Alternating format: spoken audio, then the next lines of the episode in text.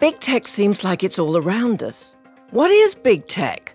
And how much money and power do companies like Facebook, which renamed itself Meta, Amazon, Microsoft, and Alphabet, formerly Google, actually have?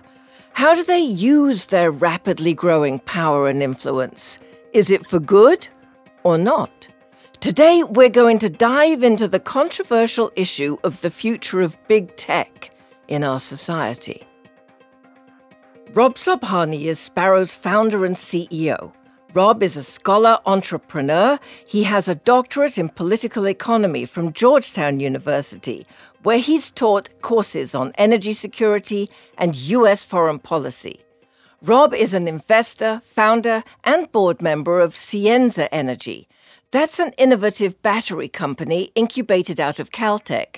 And Zach, an explainable A I company which focuses on three D image recognition. Rob also established the first smart solar renewable energy project in the Kingdom of Bahrain.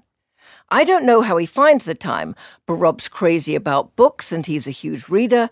He also finds joy in doing push-ups while dancing to Donna Summer and the Village People. But where Rob finds true bliss is cheering on the world's great soccer teams. Welcome to Sparo Today with Rob Sobhani, the podcast for people who want to bring the world closer together through the joy of shopping and the joy of giving. Sparo, purchase with a purpose. Sparo is a Microsoft for Startups company. Thank you for downloading this program from Audible, Stitcher, iHeartRadio, Pandora, Spotify, Google Podcasts, and TuneIn, among many other sites.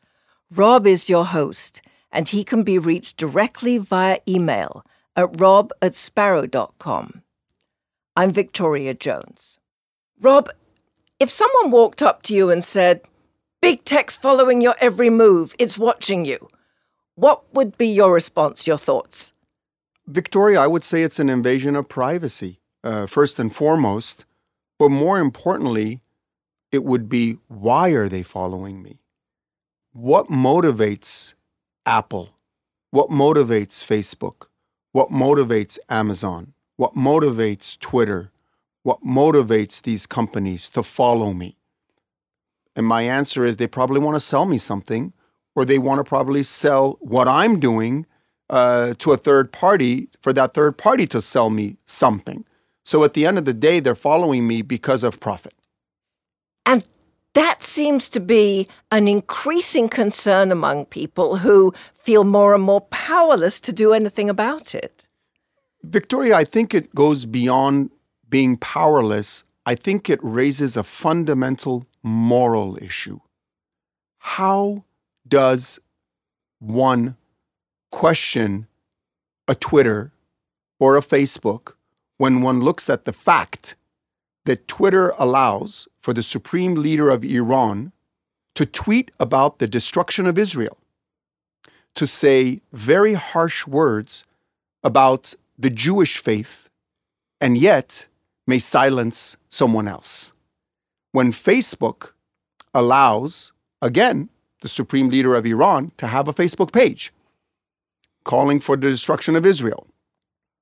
So it really does, for me personally, raise a moral issue. The Supreme Leader of Iran has destroyed the lives of millions by denying Pfizer and Moderna vaccines to the people of Iran, and yet Twitter and Facebook allow this guy to have a platform. Does Facebook give a rationale for this? No, because Facebook's is all about money. It's all about savage capitalism. Apple, Google, Facebook, Amazon, they're all about savage capitalism. It is not grounded in the moral aspect of what we are. It is not anchored in the human soul. And that's my biggest criticism of big tech.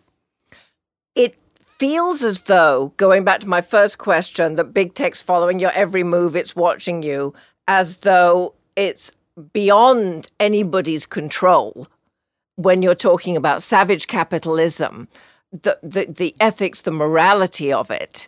uh, and, and that there isn't a, a possibility of pulling it back.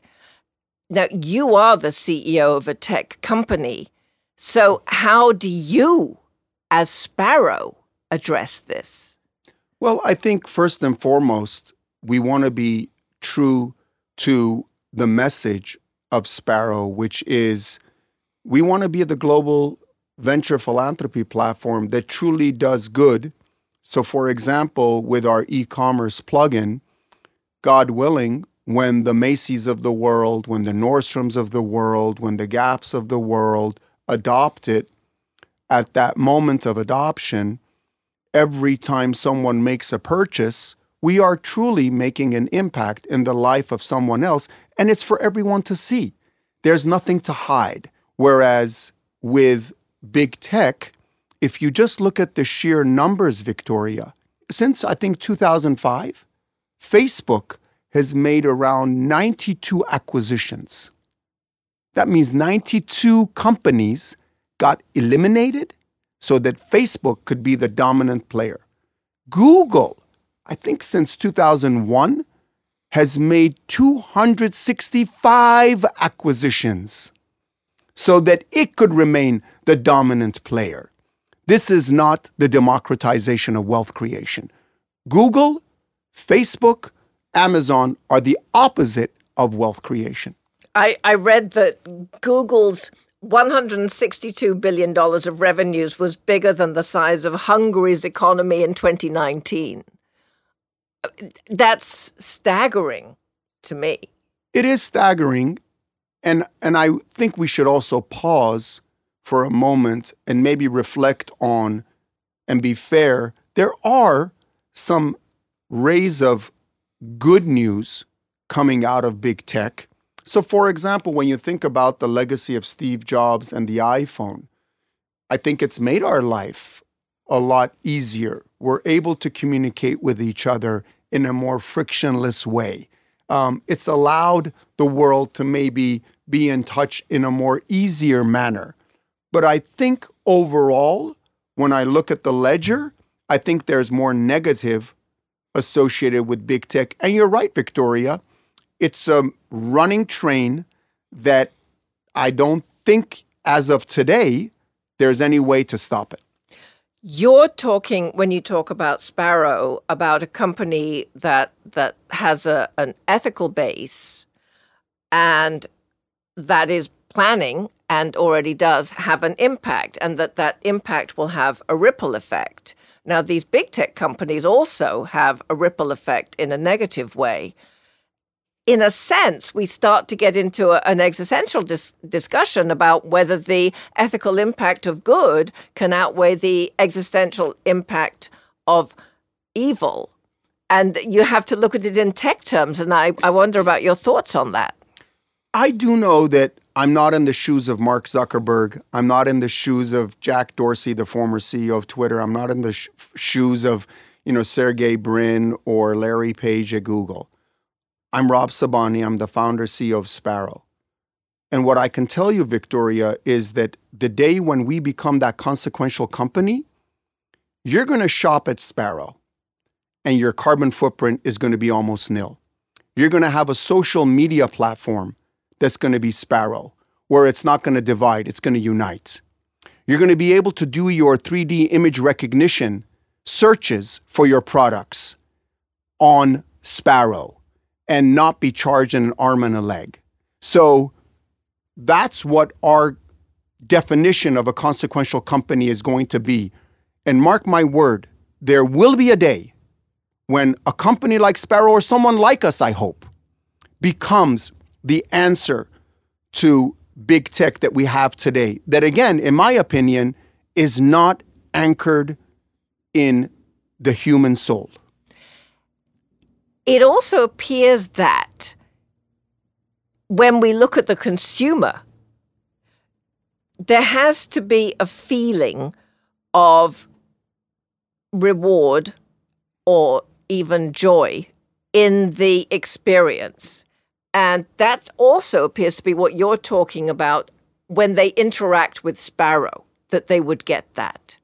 Absolutely, Victoria. When you interact maybe with a Facebook or, you know, it, it's one way in many respects, but it also, I think, po- it's polarizing. Whereas with Sparo, when you interact with us, you know, and you shop hopefully one day on Macy's and you find out that Macy's is going to give one percent of your purchase to your favorite charity, now you have that joy in your heart that at checkout, you were able to select the Maryland Food Bank and that, that you know, one hundred dollars that's going to go to the Maryland Food Bank is going to translate to meals for someone less fortunate. And that, I think, is what technology should do, leverage for the pub- common good. How can people come to see that when what they're faced with when they interact with big tech is almost the opposite? They use Facebook because it's convenient, but I don't know anybody who enjoys it. Yeah, I don't have a Facebook account either, uh, just on principle, uh, because when I go to the origins of how Facebook was started, it was really about chasing women at Harvard's dormitory. And it's sad that today, um, you know, it's become this monolith. Um, but again, we'll let Facebook swim in their lane. We'll let Twitter swim in their lane. We'll let Google swim in their lane. The Sparo lane is going to be about, again, making and giving the joy to customers and democratizing the world of philanthropy so that when you engage with our platform, at least there's a space where you can say, oh, wow, when you go to bed, you know you've done something good. You've planted a tree. And you'll get a notification of us that you planted a tree, that you saved the life of a little girl who is a Syrian refugee, or maybe you were able to provide food for a less fortunate family, or maybe you were able to fund a public school in a part of West Virginia that is struggling with opioids. These things make a difference because when people are shopping online, for example, and they they have the Sparo plugin, which which they will, um, when you do help somebody, it does make a difference to know, oh, this is who I helped. Um, there's there's a particular uh, charity I support for elephants, and you know who the elephants are. It's not a large charity, but you know the who the elephants are. And this makes a very big difference in the incentive to continue support. They're very transparent. They are accountable. And this is what it appears that you're talking about with Sparo. Absolutely. Absolutely. Sparo is about the non-metaverse. Metaverse is about a virtual world. Sparo is about the real world. It's about giving a hug to a homeless person. It's not about a virtual experience with a homeless person. It is about touching an old person's heart by visiting them in person and cooking food for them. That is what Sparo is all about, not a virtual experience with an old person uh, and then chalking it up, oh, I've done my good deed. No.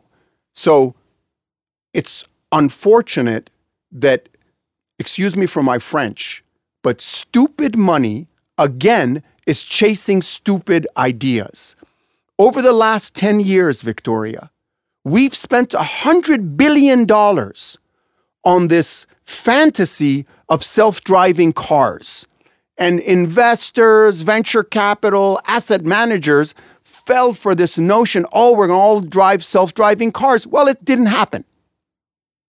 If we had invested one hundred billion dollars in democratizing vaccines, including the covid nineteen, we would not have had the deaths that we have today. That's the moral question to ask from venture capital, from Facebook, Amazon, Google, and the bankers that fund these guys. Where is the moral compass? If we look at the last twenty years and big tech, what do you think is the major question to be asked? I think it boils down fundamentally to how does all of this touch the human soul? How do we leverage the good that technology can provide for the common good and not just for a few? Thank you for listening to Sparo Today with Rob Sobhani, the podcast for people who want to bring the world closer together through the joy of shopping and the joy of giving. Sparo, purchase with a purpose. Sparo is a Microsoft for Startups company. Thank you for downloading this program from Audible, Stitcher, iHeartRadio, Pandora, Spotify, Google Podcasts, and TuneIn, among many other sites. Rob is your host, and he can be reached directly via email at rob at sparo dot com. Our music is provided by Proud Music Library. Thank you to Blue Room Productions. I'm Victoria Jones. This program is produced by the D C Radio Company. Sparo Today with Rob Sobhani. Thank you for listening.